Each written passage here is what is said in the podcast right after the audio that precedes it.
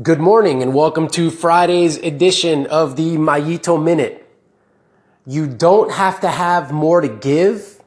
You just have to be willing to give more of what you have. Matt Fitzgerald goes through that quote in his book, How Bad Do You Want It, which I'm currently working through, which I highly recommend. And man, that quote just struck a chord with me because for many of us, we think to ourselves, if we're not successful, I, I need to, I need to try harder. I need to like find out a new way to do something. I need to train harder. I need to read more. I need to, I need to add something, right? Like there's something missing that I'm currently not doing and there has to be some extra that has to be done. And a lot of times we look for this on the outside. We're looking to add something. We're looking to read about something. We're looking to purchase something. We're looking to like, what's the answer? And we're running around asking people for it when really and truly it, it's not that we have to give more effort, but within ourselves, we just have to be willing to give more of what we currently possess and more of what we currently have.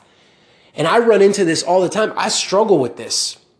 I've got, you know, for an ex- as an example, like I've got a ton of books and, and, and I read and I love to read and I love to learn from these books. And I find myself wanting to just, okay, hurry up and finish this book so you can get to the next one because man, you've got so many books to read and they're such good books.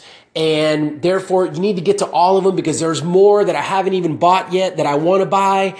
And my thought process on that is like, wait a minute why don't you just take your time and give your give a fuller effort give a better effort to the actual book that you're reading.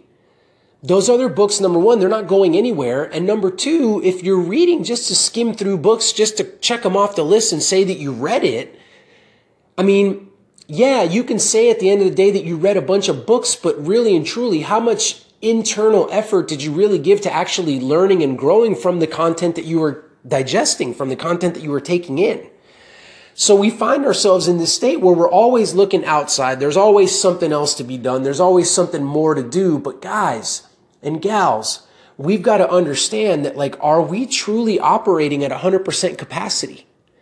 You know, Costco has this model where they won't open up another store unless the neighboring store to it, the, the store closest to the location that they're looking at is not running at a certain percent of capacity. I can't remember if somebody knows chime in, but I think it has to be like 80 or 90% capacity.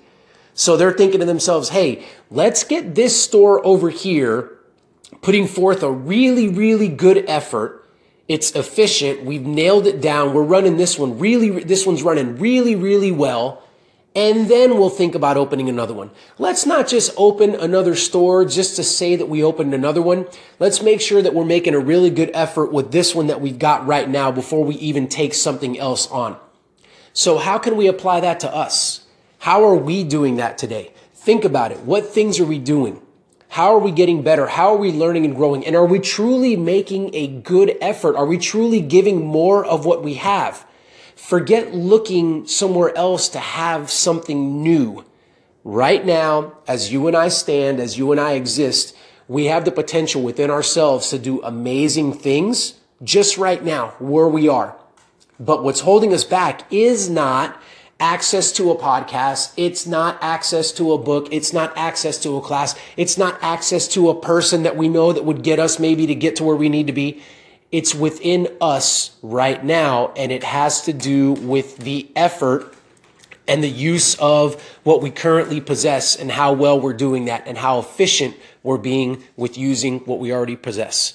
Thank you guys so much for tuning in. I hope you guys are enjoying these. These are just, I call them Mayito minutes or just some quick sound bites of just random thoughts that I have. I had this one today just driving home from dropping my kids off at daycare today. So this is, this podcast here is just kind of a short sampling. If you want to get some fuller episodes where I have some interviews, I have some standalone episodes also that are a little bit longer than just the five minutes that I'm allowed to get on here, then kind of the same place you found the, you know, this podcast on iTunes, you can search a champion's mind and find some more of my content on there.